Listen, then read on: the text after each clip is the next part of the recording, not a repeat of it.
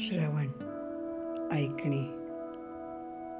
श्रवणं कीर्तनम विष्णोः स्मरणं पादसेवनम् अर्चनं वन्दनं दास्यं सख्य आणि आत्मनिवेदनम असे वेदांमध्ये भक्तीचे नऊ प्रकार सांगितले आहेत. यातला पहिला श्रवण आणि सर्वोत्तम श्रोता परीक्षित. अभिमन्यूचा पुत्र आणि पांडवांचा एकमेव वंशज. सर्पदंशामुळे सात दिवसात मृत्यू अटळ असताना देखील या राहिलेल्या सात दिवसात शुकमहर्षींकडून ज्ञानाचे श्रवण केले.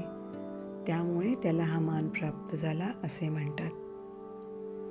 भक्ती मार्गावरून परमात्म्यापर्यंत वाटचाल करायची पहिली पायरी श्रवण. खरंच इतके महत्त्व आहे ऐकण्याला? लहानपणी ऐकलेल्या शब्दांची बोली होते.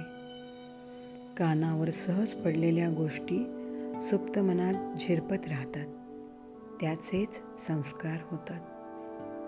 अवचेतन मनामध्ये म्हणजे सबकॉन्शियस माइंडमध्ये रुजलेल्या या संस्कारांमुळेच माणूस घडत जातो. वयाने आणि अनुभवाने परिपक्व होता होता उमगतं की कानाला फिल्टर पण लावता येतात. आणि मग न ऐकण्याचं पण स्किल डेव्हलप होतं. नाती नोकरी टिकवण्याकरता कधी कधी लागतं बरं का हे स्किल. ऐकलेल्या बोलांचे व्यक्तिमत्वात रूपांतर करण्याच्या या श्रवण क्षमतेला कितीचं महत्त्व देतो आपण? संपर्काची मूलभूत गरज जरी असली तरीही ऐकणे म्हणजे फक्त कानांना शब्द किंवा ध्वनी जाणवणे असे नाही तर ऐकण्याच्या प्रक्रियेत शरीर आणि मनाची गुंतवणूक पण अतिशय आवश्यक आहे. असे सश्रद्ध ऐकणे मग फक्त ऐकणे न राहता समोरच्याला समजून घेणे होते. आपल्यातला मी जरा बाजूला ठेवून समोरच्याचं ऐकणे हे खऱ्या अर्थाने संवाद साधणे. त्या काही क्षणांपुरता ना परकाया प्रवेश करावा लागतो. तेव्हा कुठे ऐकण्याचे श्रवण होते आणि ऐकणारा श्रोता होतो.